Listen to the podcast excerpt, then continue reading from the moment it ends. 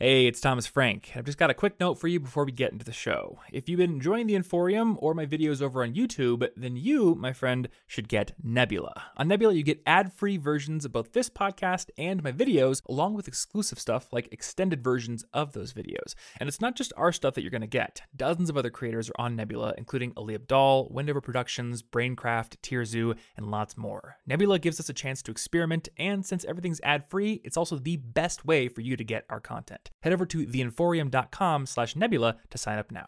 So before we get started, Martin, we need to pour 40 out. Pour 40 out. Who died?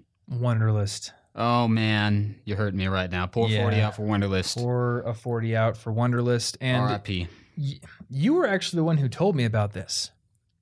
Um, so you brought sadness into my life, but you I'm know what? sorry. Now I have to go change the resources page at some point. Yeah, that was uh, that's a good recommendation, but I not don't- anymore. I don't know um, if I don't, I don't know if I'm gonna do it now because Wunderlist is It'll sunset still a later thing. this year, I believe. But then again, do I want to get people into Wunderlist and then have it die on them? So I don't know. yeah, So okay, so basically, for people who don't follow this crap like we do, um, a while ago, Microsoft bought Wunderlist to the consternation of almost everyone because, of course, when big companies buy Oh, little companies, sketchy. they just kill them. That's what they do. And Wunderlist, you know, ticked along for a long time, but it looks like the Wunderlist team has basically just been like taken off of Wunderlist. And now they're making some app called what is it, Microsoft To Do or something, something like that. something like that that I'm not going to use. Which, I mean, it oh, it looks it looks okay, like looks wise, but the thing that leaves a bad taste in my mouth is they're launching this replacement for Wunderlist without a lot of Wunderlist's features, like specifically a lot of the features that I tell people to use Wunderlist for. There's no subtasks. There's no sharing lists with people yet. So Yeah, it's like, hey, it's not a replacement. we're getting rid of Wunderlist, and here's this inferior thing that you can go use instead. it's very which- blatant that it's just because they wanted to put their name on it. Like it's Yeah. not a better product at all. And you know what? It's more boringer too. Why? Like, I, lo- I of love course. the Wunderlist backgrounds. I did, yeah. It was really cool, and I mean, I think they. I, I, guess premium you have get a couple of those once. oh, and this is very pretentious. Of course, there's a picture of Seattle as this little header image in the To Do app, but of course, it's got a boring name like To Do, and of course, it's got a boring app icon, which is just a white box with a blue check mark, like every freaking other To Do list app out there, pretty much. But Wunderlist, it helped me Um, start to get productive in life. I know, Just right? like Wunderlist and Evernote, that's the classic. So yeah, exactly. Wunderlist and Evernote. That was like the one-two combination of student productivity, and now we have to pour a forty out for Wunderlist, and hopefully, I won't be pouring a forty out for Evernote. I mean, Evernote pulled some crap last year, like late last year, but by and large, Well, it's, It's it's still a working. fine app. It's still doing what it does. I actually downgraded my subscription, so I'm paying less for what for uh, Evernote than I used to. Yeah. because the So it's- only thing I ever fine. used Evernote Premium for was uh, presentation mode, and then got rid of that in the iPad. So now I'm just on Evernote Plus, I think it is. So it's technically cheaper for me now. Um, I mean, obviously, like I, I am just like waiting with bated breath for the day that Evernote somehow screws me over. But uh, yes, now Wunderlist has done it. That's what happens when you put your eggs all in a digital basket. One For- day they ruin it. yes. So to get ahead of the inevitable tweet storm of people being like, "What do you? Why did you change your recommendation on your resources page?" Or like, "What would you? What say you, sir, about the Wunderlist sunsetting? What's your replacement?" Um, at the moment, I don't have a hundred percent like solid recommendation for an alternative yet. My tentative recommendation is Todoist. It's what I used to recommend. Um, it's you know it's a great app. I actually just got an Echo Dot for my living room, and Alexa only integrates with Todoist at the moment. So Hmm. it's the app that I switched to actually before this Wunderlist news came out because I basically I use Asana for all of our heavy lifting and like Trello for some like content planning. So really, what I needed a, a smaller to do app for was just like groceries and small to dos. And I love being able to basically just tell my living room to put things on my to do list for me. So Todoist it is for me. But the problem with Todoist, and this is the problem I've had with it for a long time from a student perspective, is to unlock adding notes to your tasks and some other like in my opinion basic features, you got to pay. Yeah, more is behind it. It's cheaper, but more is And it- behind yeah. the paywall. It's not a lot. Like what is it? 12 bucks a month or It's- something? or not 12 bucks a Whoa, month. whoa, Sorry, no. that's that's big. 12 bucks That's a year. expensive. Sorry, Yeah, 12 bucks a year. no, it's cheap. No, no, uh, okay, never mind. It's It's like it's 28 20, bucks a 20 year. something. or yeah, tw- yeah, twenty eight ninety nine a year. So it's like two and a half dollars a month. So it's obviously not an expensive thing, but because everybody wants your monthly It's just payments you now, can't try it out for like free and get all the features. Yeah. So I mean, you got to pay for that to get Well, there's probably a I don't Um, know. geographic reminders, which is something that iOS reminders does by default. And let's see what else like location alerts, automatic backups. Um, but really the thing for me is is comments and file attachments is a premium feature. And I think that's a dumb. I think that should be free. Yeah, You know? And if Todoist was like, hey, today, you know, and maybe they could do this actually, if anybody from Todoist is listening to this, you could Oh, get in front of this. of this PR disaster that Wunderlist is probably going to be dealing with, um, and be like, "Hey, guess what? We just made comments and file attachments a free feature because why not?"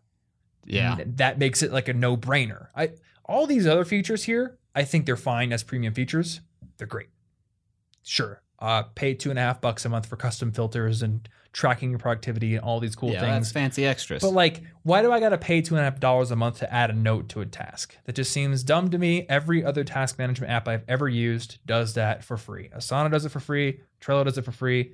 Wunderlist does it for free. I For wonder. now. I bet you Microsoft To Do probably even does that for free, but they don't do subtasks, so I don't care about that because I like subtasks. So basically, I'm salty yeah, and um, I guess try to Todoist out. If anybody's got recommendations, like you can always tweet us what you think is good. I know there's many, many, many other to do apps out and there, I'd be excited if somebody showed me something really new I'd never seen before. but really for me, and like from a student perspective, it's like it, should be free for the most part. Or like the core feature should be free. It should sync across all your devices fast and seamlessly and without hiccups. It should be really easy to add tasks, and you should be able to do subtasks in files and atta- uh, in uh, notes. And I hope it's pretty. you know and yeah pretty would be nice as well. Yeah, um, and of course all of like the bullet journal aficionados and, and just people who use paper lists in general are probably going to be like turning up their noses being ha that's why i don't use computerized task systems. Nobody to can be honest, that's I mostly use paper now. well guess what martin? anyone. microsoft is coming and they're going to buy out your notebook no, microsoft they're gonna they're gonna buy my notebook and then they're just gonna burn it. Next week, Microsoft announces that it's bought out Moleskine or Yeah, yeah. Moleskine. yeah, it has like, no official starting today, all Moleskine notebooks are actually digital notebooks, and they're only available on Windows Phone. And that's when I become a mountain man and abandon all I can't technology. even have paper. I'm done with this. that would be upsetting. Anyway, okay, so that Yes. It- all of my the eulogy. ranting, all of my ranting is has gotten out of my system. Shout out to Wunderlist. Rest in peace. But yes, I'm I'm very sad to see it go. It was my first to do app that I think that I used in college. So actually, no, wait. Remember the Milk was, but I never really liked Remember the Milk. I don't like that. Wunderlist was the first one that I really liked. So it's like it's like your first love. you know? there's like dumb things you do before that, but then you always Yeah, remember. but then you, and you fall in love. Anyway, we're not talking about Wunderlist and Microsoft today. What we're going to talk about is how to properly build relationships with your professors. Because we've talked about networking a lot on this podcast and on the blog, but uh, I think there are some things to, te- to keep in mind when it comes to your professors in general. So if you're the kind of student who's like, hey, I think it would be a good idea for me to build relationships with my professors, um, this is the episode for you. And you know what, Martin? At first, I was like, there's probably not a whole lot to this episode. Just pay attention in class and go to office hours and you're good to go. But actually, I found a lot of things. Yeah. So, yeah, I think we're going to cover a good amount of stuff here. So, the first thing that I want to say is for those of you who think, why would I want to get to know my professors? They're not going to hire me. There are very good reasons to get to know your professors. Number one, they can just be really good points of contact for a lot of things. They may let you know about opportunities. They can be someone to go to for advice. They can be someone to go to for letters of recommendation, which you may need for grad school, for scholarships, for jobs, for many different reasons. Basically, they're great people to know. and they're going to be people you're spending a lot of time around as a student. So it's in your best interest to maximize those relationships. And it doesn't take a whole lot of effort on your part since your schedule kind of already dictates that you're spending a lot of time around them in the first place. Yeah. So it makes sense to me. And um, I don't know if you have any like good professor networking stories, but I have a professor from Iowa State who, um, I mean, I guess I've moved to Colorado now, but every year since I graduated has asked me to come speak to his class Oh, because I nice. got to know him really well and I did some extra credit stuff for him. And then he was um, impressed enough with my work then they started following my work and he knows about College Info Geek. So he actually tells his class about my site and puts it up on the board, like on the big projector screen in his class. awesome. So that's pretty nice. Uh, yeah. So I mean, like getting to know your professors can be a really, really good thing. So, um, you know what, Martin? I realized that I I did all the research for this, so you're just gonna have to interrupt me Oh, that's fine. because I have a lot of things to talk about here. Oh, that's fine. okay, so the first step I think to building good relationships with your professors is to stop seeing them as authority figures and just see them as like peers or equals. yeah. Like and this is something that I like to think about when it comes to jobs as well. In high school and middle school and elementary school, we're conditioned to see teachers as authority figures, as like people to be deferential to, to give a lot of respect to. And obviously, like somebody who is above you in terms of like their pedigree or they're your professor, you do owe them a certain degree of respect because of where they are. But there's a difference between that and treating them like a god or like an authority figure that you just need to bow down to because you're a lowly peon. Like, get out of that high school mindset of thinking like you're the kid, they're the adult. Because I think that's like, that's not a really good relationship for either party when you get to the college level. Yeah. Start to think of yourself as an adult um, who is, you know, kind of in the beginning of your journey, but you should see yourself as a peer with your professors and see them as adults who are educating other adults who are providing a service to other adults, not just babysitting kids. Even though a lot of the people in your classes are probably still kids. Well, that's why you're going to stand out. Exactly. Yes. You, listener, are the special one. So once you have that in mind, a lot of people are going to ask me things like, Hey, how do I ask for a letter of recommendation? Or what should I do to go above and beyond and contact my professor? How do I email a professor? And those are all great questions. And we can talk about that a lot in this episode.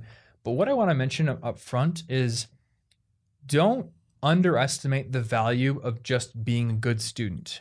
Because, like, think about this from your professor's perspective. Their job is to create lessons and to educate their students, which means they're pouring hours of their time after class or before class creating lesson plans, creating syllabuses or what syllabi, I guess that's the word for it. I don't know. Um, they're creating like homework assignments, slides, all this stuff. Like they're just pouring their blood, sweat, and tears into creating a good educational experience for their students. So if you're a student who is very clearly and visibly benefiting from that and taking it seriously, that's like the main thing that makes a good impression on your professor. Take their stuff seriously. Don't be like, oh, the class is useless. The only thing that's oh, important is for me to get that. to know. And I'm not saying, like, I'm not even talking about saying that out loud.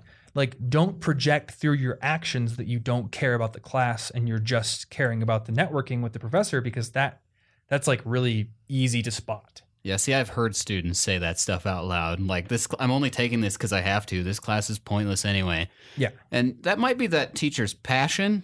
That Exactly. what they live for. They're probably in debt for this. Yeah, exactly.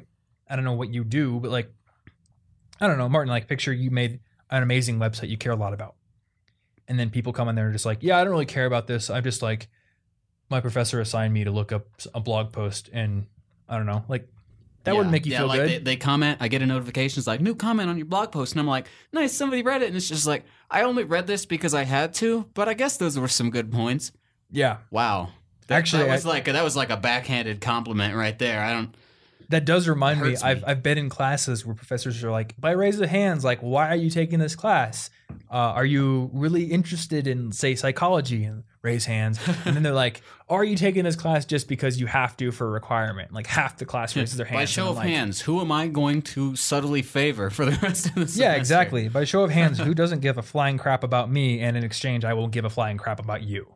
You know, Yeah. like don't do that. Um, and this is something that I think about with networking all the time. I know people who will watch me have a conversation with somebody who I've just met, and like I'm trying to take an interest in the things they're talking about. So I'll pull what limited knowledge I have or what limited experience I have. Say it's something that I don't care a ton about, like football.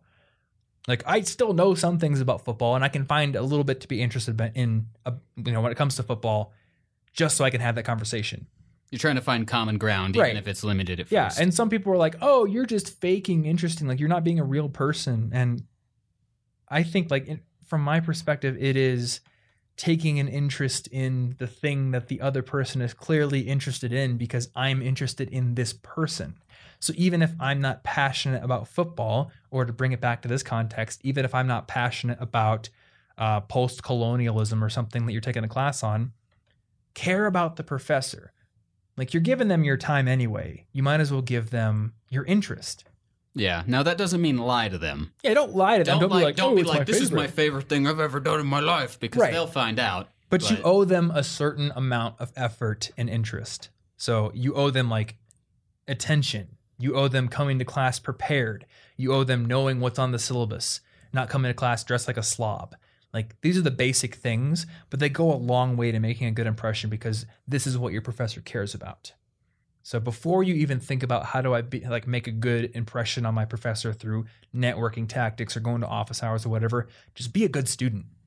Yeah. And- just be a mature adult who takes what they're doing seriously, and Yeah. that's going to get you a lot of points by itself. And I'm not talking about just the bare minimum. Like, be a good student in a proactive way. So, sit at the front of the class, be active in discussions, be taking notes, be clearly prepared for class every time you come in, um, ask questions, all that kind of stuff. And I found that that actually makes classes less boring as well.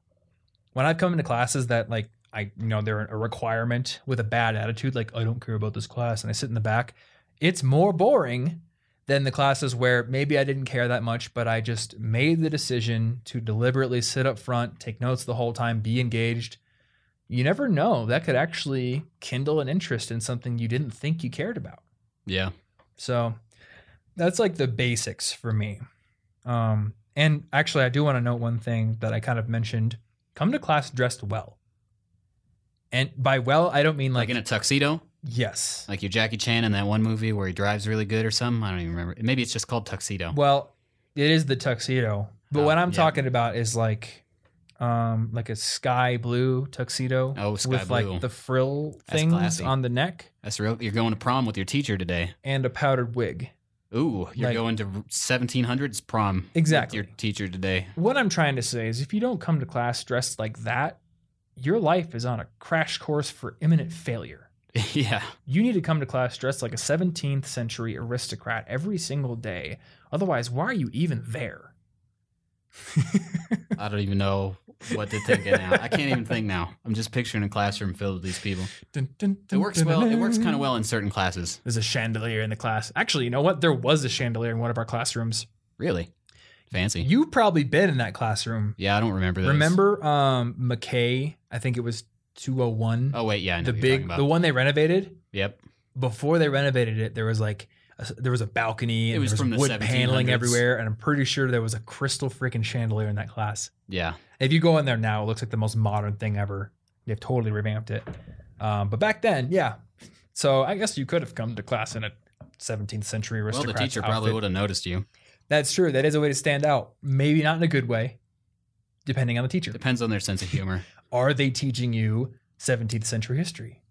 Well, maybe that would be kind of uh, you know Yeah, you got to find out if they're going to think you're creepy for it. if you're. Though. going to computer science class or something, you don't know. No, but what I actually mean, uh, and I don't even mean dressing in like business casual. Like I'm not even saying you need to come to class in a collared shirt. What I'm saying is come to class looking like you give a damn.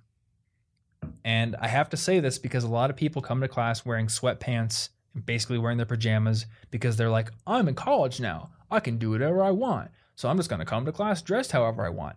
And like I think there's this toxic mindset where students think I'm paying for my education. It is a product I have purchased, therefore I can do whatever I want as long as I'm just coming to class because I'm just here for the degree.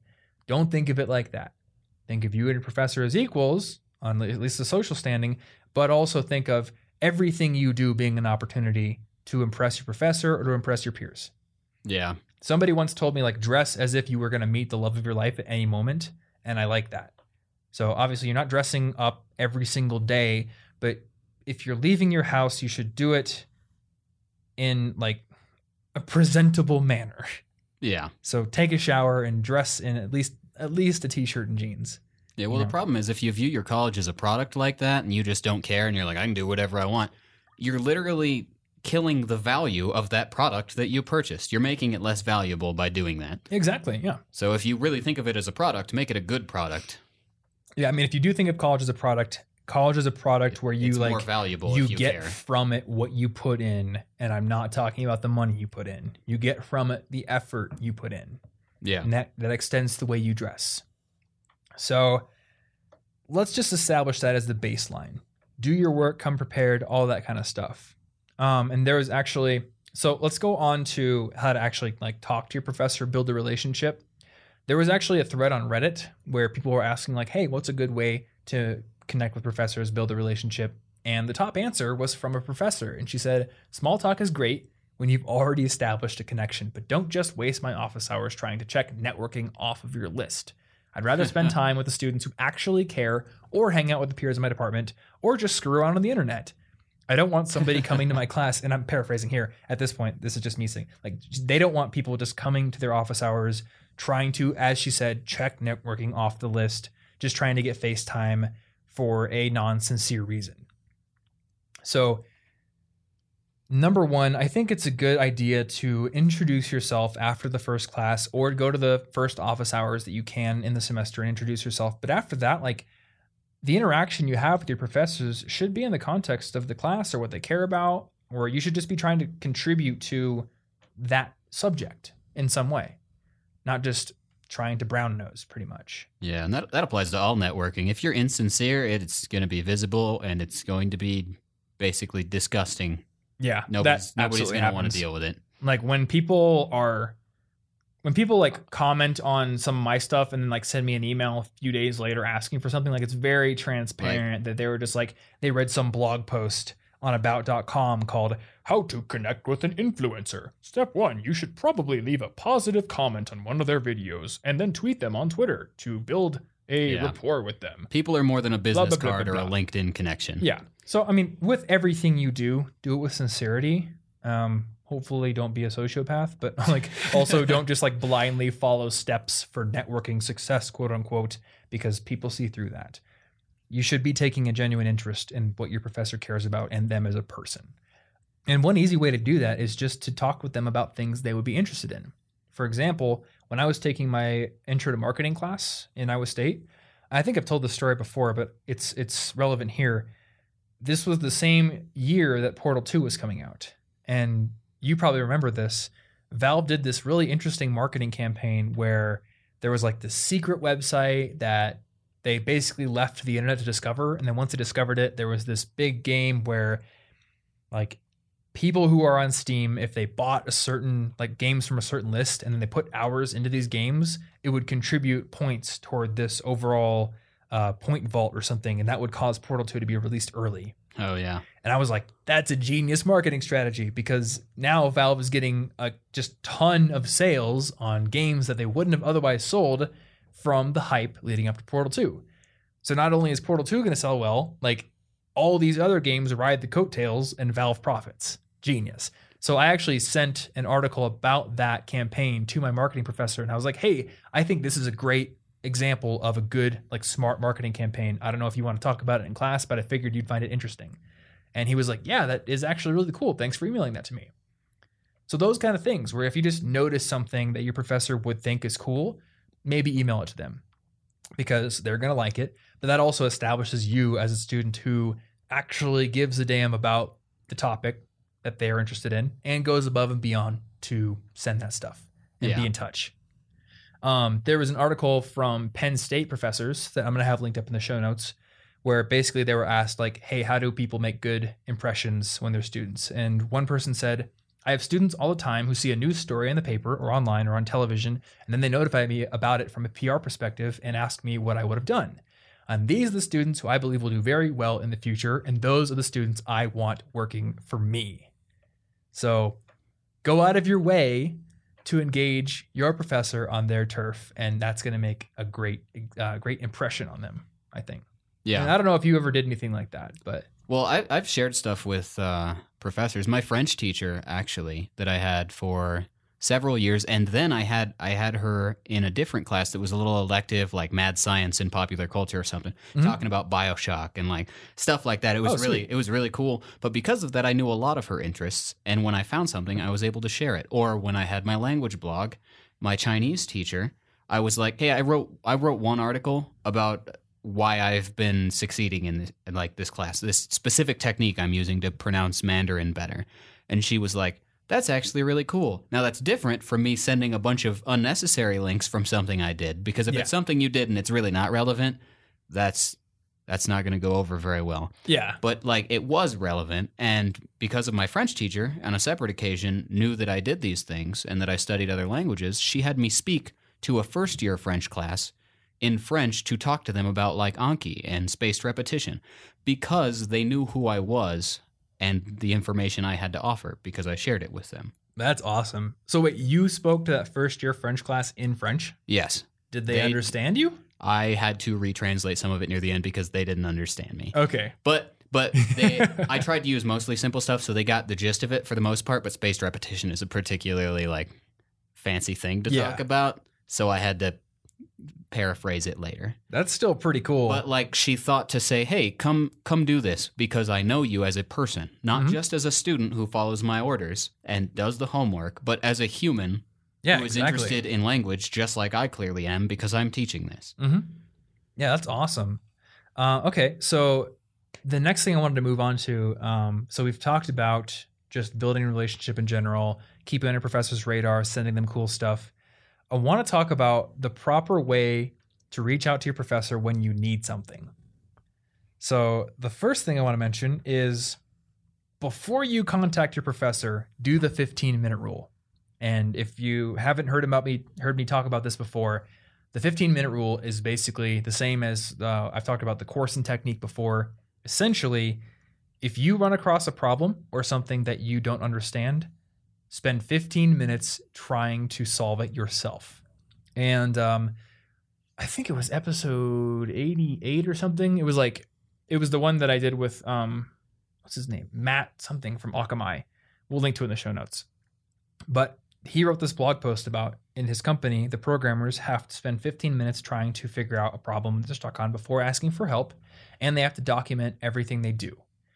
So the reason I mention this here is because a lot of students will come across something they're confused about in the syllabus or in homework, and they'll immediately go ask the professor or email them and be like, "Hey, I don't understand this."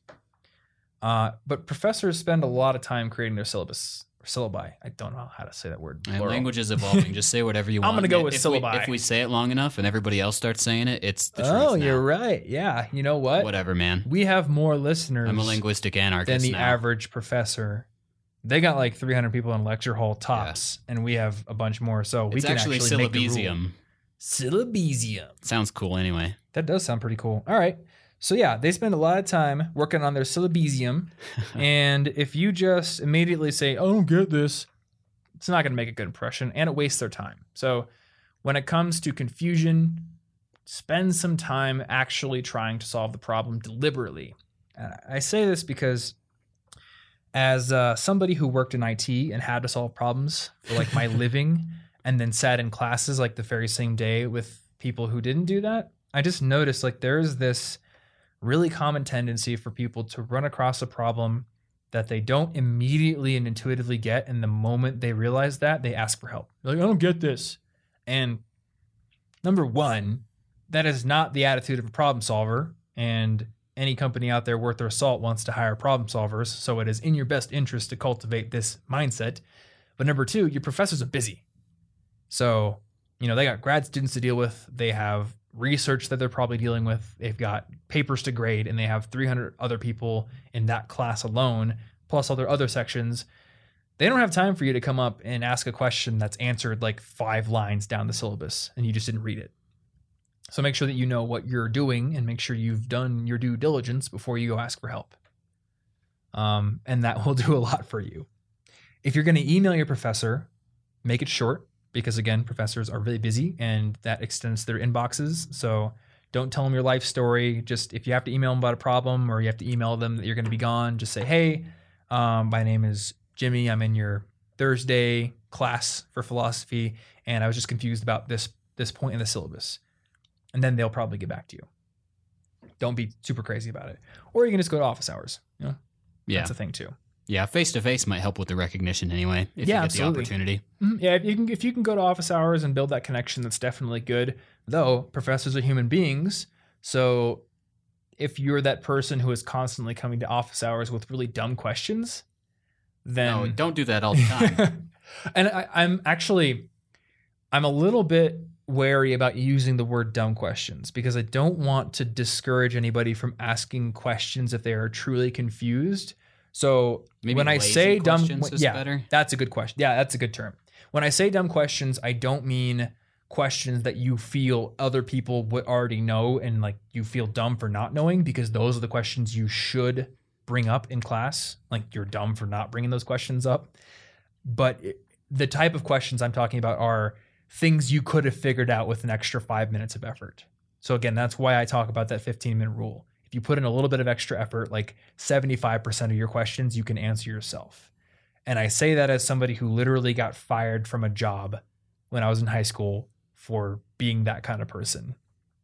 I worked at a That's fair. yeah, I worked at an insurance agency in high school for about three months, and all my jobs before that were like really menial stuff, like working at fast food or working in cornfields. So I went from that to managing a company's books on QuickBooks and doing reconciliations and bank statements and stuff. And I was so scared that I would screw something up that every time I didn't get something intuitively and instantly, I would go ask the owner, "Hey, am I doing this right?" And sometimes I would forget what she told me, and then I go ask her the same question again. And uh, that wasn't the only reason I got fired, but that was the big reason. She was like, "You're wasting my time. I hired you to take this stuff off my plate so I could deal with other things. But every five minutes, you're coming to me and asking me these dumb questions. Yeah. So you're gone." Honestly, I didn't get fired for That it, sucked. but like at my first job, it was a desktop support thing. I now looking back, I I can remember.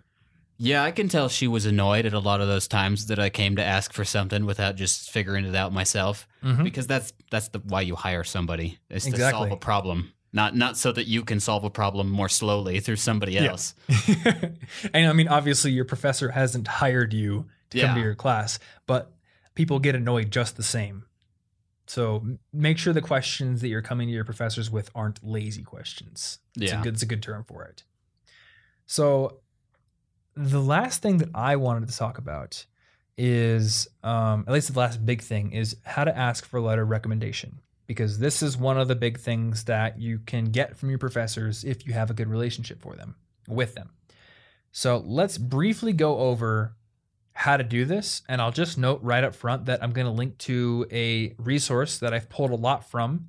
Um, it's from St. Olaf College. They have a lot of good information here. So I'll have that linked in the show notes if you want to review anything we talk about here or get some extra detail. But basically, here's the process that you want to go through. So, say you've got a job that you're applying for, or maybe a grad school, medical school, law school, or a scholarship, and it needs a letter of recommendation. Number one, you want to start this process really far in advance. And again, always think about this from the other person's perspective, not your perspective, the other person's perspective. So in this case, it's your professor, they're really busy, and for them, writing a letter of recommendation, while it's something that a lot of professors are happy to do, it's low priority. You know, they've Yeah, got they, they don't get anything from it really. their wife and kids back home they care about. They have, you know, a hundred or a thousand other students, depending on how big the school is that they're dealing with. They've got research they might have to deal with, the administration. So while they probably want to help you succeed and they're happy to write a letter of recommendation as long as you have a good relationship with them, it's not high priority. But for you, it is. And because it's super high priority for you, it can be really easy to fall into the mental trap of thinking, oh, they would be happy to write me a, re- a letter of recommendation with a week's notice because it's so important, right? No, it's not. So, one to two months before your recommendation is needed or the due date comes up, you should be thinking about which professor do I want to contact for this? It should be somebody who actually knows me well enough that they could write something interesting about me, and hopefully somebody who knows me with regards to the qualities that I want to showcase on this application. So maybe the application is asking for a letter of recommendation that deals with my communication skills or my organizational skills or my ability to do great research. Which professor would be able to accurately speak about that in enough detail for it to matter? You know, if you've got a programming professor who maybe saw you in class, maybe knows your name, but you never went and talked to, then all they have to go off of is maybe a couple of homework assignments you turned in and it's just their name, like they didn't really know a whole lot. That's really different from maybe a professor where you did an excellent extra credit project for them and you went and actually talked to them and hashed out the details in person. Yeah. You know, so if you've done a project with that professor or if you've gone to office hours enough times that they can really put a name to a face, that's very powerful. Yeah, and if also about those qualities, if you need specific qualities, it'd probably help if you give those hints to your professor you're asking for a recommendation from. Mm-hmm. Just yeah, by definitely. the way, they're looking for communication skills. If Yep. if you have anything to speak on about that, because otherwise you're just like, uh, hey, write something good about me, and they're like, I have to think about this. Can you just write something that makes me look Uh, awesome? Thanks. I don't. What? He's a great. He's got great kung fu kicks, I guess. But that's I not what really they're looking like for. So that recommendation, Sally. although that recommendation might, yeah, it's like too, it's going to be generic if you don't tell them what what they're looking for and they don't know you well enough. Yeah, um, Jimmy's a good student, and uh, from having a quick look at his Spotify uh, Spotify profile, looks like he's He's he's got, got decent taste in music. I'm not seeing Yeah. 2 Chainz on here, but I am seeing some Led Zeppelin. I'm liking that. I'm seeing some Yeah. Bee Gees. It's we could What is this? Is he 40? we could go to a few concerts together. That's what I have to say about this dude. Yeah. Our music tastes line up. He's pretty sweet. But yeah, so yeah, definitely communicate what qualities you would like them to write about. So the way you go about actually asking for a letter of recommendation, um, I think you should either write them an email or go to their office hours and ask them. And I think that second one is probably the best one, but don't do it at the end of class because that's like there's a lot of people around, they might be rushing out the door, and you're kind of like putting something on their plate, asking them for a favor. So do it in a context where it's relaxed. And uh, they might not be comfortable with doing it. Yeah. So basically, office hours I think is the ideal thing. Go, do it. Just be at, just go in and ask them, hey, I'm applying for X, Y, or Z. I'm applying for you know medical school. Would you be comfortable writing me a letter of recommendation? That's the question you ask first. yeah. And if they say yes, then set up a meeting with them at their office hours and bring them things like your transcript, your resume. Um, if you have copies of work that you've done for them that can help jog their memory as to why you're a great student, to why you embody a certain quality. And then, like you said, tell them what you'd like to highlight if they're willing to do so. So Yeah. if they know that you're a great communicator, if they were able to see you working within a group at a group project and you took the lead, um, then they might be able to write a great letter of recommendation highlighting that quality. So, and then also if they're going to be sending the letter of recommendation, a lot of times, like a professor will write a letter of recommendation, seal it in an envelope, and sometimes, like uh, a lot of applications I've seen, actually instructs the person that you're getting the recommendation from to mail it in separately, so you can't like temper with it or whatever. I guess add a list of like dates that it's due, names, and addresses. Basically, like make it as easy as possible for them to do this for you yeah. because they are going out of their way. They're not really getting anything in return for it. They're just they're doing it for you. So make it as easy as possible. And if like a situation comes up where you don't need it anymore, tell them right away. Cause like Oh, yeah. it would suck if they spent like an hour writing this heartfelt recommendation for you, and then on Monday morning you're like, oh, I decided to not Yeah, apply thanks, to medical but I didn't school. need it. I'm actually joining the circus. They're gonna be pissed. And Yeah. They're not gonna go to your circus. And uh, so I would say that this this depends on the teacher and your relationship with them. But maybe if you go to their office hours to ask for a letter of recommendation and they and you just sense like maybe they're iffy about it or they're a super busy person and maybe they can't, Mhm. then if they seem kind of uncomfortable or something, it may be tactful to be like, uh, just if you can just think about it and like uh, I don't know, shoot me an email, let me know because it's easier for people to gracefully say no, like separately. Otherwise, maybe maybe they really can't, but they're gonna really feel bad and they're super uncomfortable, and you're kind of guilting them into doing something. Mm-hmm. So if it feels a little off, you can give them a way to save face, and they'll probably Yeah. appreciate that honestly for when they're less busy. And that's a really great skill to learn in any situation is giving people the opportunity to save face if they need to reject your request or eh, say in another context if you're giving somebody some criticism, giving them a way to save face is always appreciated. Yeah, like if you're gonna ask out this cute girl and you do it in front of everybody super loud and she really doesn't like you and she's gotta be like, um no. Don't propose to your girlfriend at Diwali. You gotta you gotta be yeah, you got you gotta be really sure. You gotta be really sure before you do stuff that doesn't give people a chance to save face. And Yeah. that's that's true of a lot of things. If you want to change somebody's mind about something, Mm-hmm. they need the opportunity to walk back their previous position and save face cleverly, Mhm. so that it's kind of like, oh yeah, I, w- I was kind of right the whole time. You because nobody wants to feel bad or wrong or Yeah. mean. Nobody wants this. Mm-hmm. Exactly. Uh, and the one other thing I wanted to mention it, it, when it comes to these letters is if they don't get like if they accept and they don't get a letter back to you within like say a week of the deadline, um, send them one email reminder, but like no more. And if they don't get Yeah. it to you, then that's you know that's just the roll of the dice. But don't. prof, comma. I still haven't got that recommendation. Question, question, question, question, question, question, question. Send. You just email email them an email that says bump. Um, yeah. I have had, I, I kid you not, I have had marketers who will email me just again and again and again. Hey, just seeing if you got this email. We just, we really want to put an article on your site. And then one time I literally got an email. It was like the fourth email this person had sent me and it just said bump. That's. And I'm like, Don't do that. no. See, what I, this do in those cases. because you shouldn't do that. That don't do it. yeah. I create a filter that automatically deletes any future emails from that person. it. They could be emailing me about like their dead grandmother or something at that point, and it just never gets to me. Sorry. Hey, you heard about my dead grandma? Bump. Bump. Bump. They're You- just sitting at the computer writing bump every day. How come he won't reply? You're gonna show up at the funeral? I know you don't know me, but please come. Please come to the funeral. and also, if you know, just I thought I'd mention it offhand. If you wanted to put an article on your site, link in the Yeah, I'm I'm feeling pretty sad right now, and it was just I don't know if you. I have been wanting to write an article. They would use their dead grandma as a way to guilt me into accepting their stupid Thanks marketing for accepting my article. P.S. My grandma recovered. She's she's fine now, but she was dead.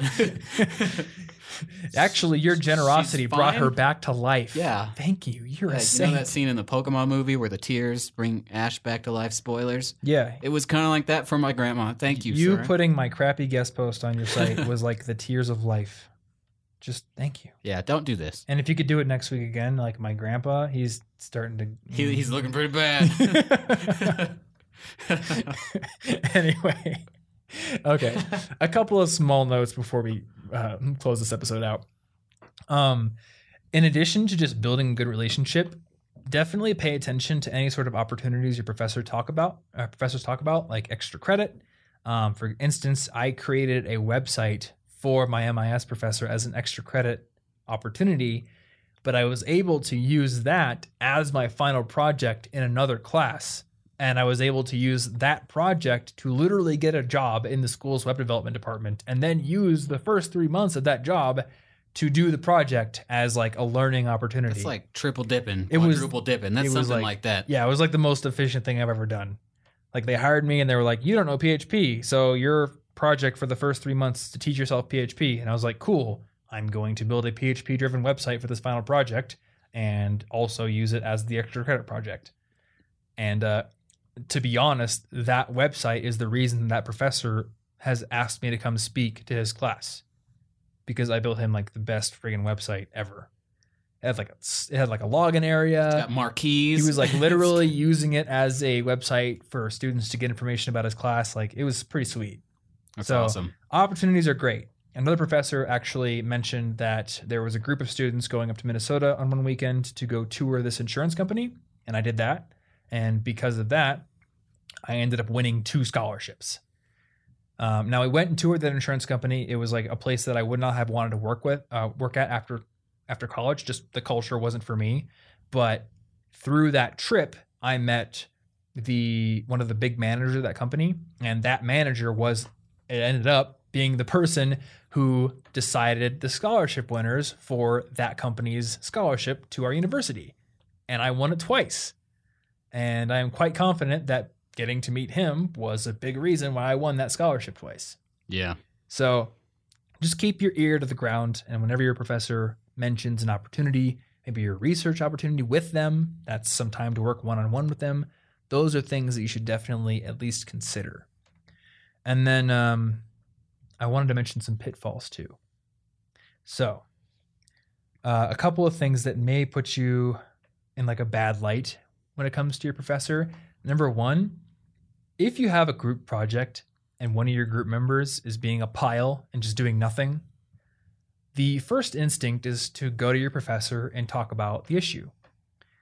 And I did this at one point, and I literally had a professor say, group projects are supposed to be a simulation basically of group projects in the real world. And in a real company, your manager is going to expect you to do what you can to solve or mitigate any problems between you and your team before escalating the issue. So I actually don't like that you're bringing this to me now because it doesn't seem like you've done much to deal with the issue yourself. You're just coming to me at the first sign of trouble. So go deal with it yourself. And if it is still a problem, then come to me. That's so, real. Yeah, it's real, you know? That's some real talk. And I've had professors who worked in industry before becoming a professor, or actually had some who literally still worked in the professional world and then like taught as a side thing. So those people are especially attuned to the need for you to deal with your problems and act like a friggin' adult in your groups. And it sucks, and group projects just suck in general. They do. But that's just the way things go. So make sure that if you're going to go to your professor with a complaint about a group member, you're able to demonstrate that you've tried every other avenue to deal with the problem on your own because that's going to impress the professor and show that you have some independence and some ability to work things out rather than just being like a kindergartner who tattles. And then um, the other thing that I saw mentioned on that Penn State article is if you have an issue with your professor, like a grade that you need to, you want to challenge or something's wrong with their online class system or something, like deal with issues yourself. Don't get your parents involved. And this is like something that I would never even fathom. Like my parents never even knew what my grades were in college ever. Yeah. They basically had no involvement. So I would not have even thought to put this on my bullet list here, but this was mentioned in the article by an actual professor being interviewed. So apparently there are students out there who go crying to mom and dad when there's a problem. And this is straight from the horse's mouth. Your professors don't like that. And it makes you look like a child. And it also creates a lot of stress for them because now they got to deal with a parent who's protecting their little angel. Yeah, You're an adult now. You're actually supposed to do this yourself. Mm-hmm. And like I, I'm just mentioning it because they mentioned it. Wow. Like I, I never, I wouldn't have occurred to me. I think most students listening to a podcast like this are probably independent Yeah. enough and like interested in their I own self betterment. so, but just So, I'm surprised. I do want to put it out there. I'm just surprised. Like deal with your issues yourself. Be okay with a little bit of confrontation, and you will garner respect from that. Yeah. So I think that about covers it. We've covered how to make that first impression, how to build a relationship organically, you know, how to just build the relationship through do, doing the work and being a good student, asking for letters of recommendation. I think that's a pretty comprehensive overview. But as always, if you have questions, if you have anything that you want to follow up on, we've got the uh, comment section on the blog.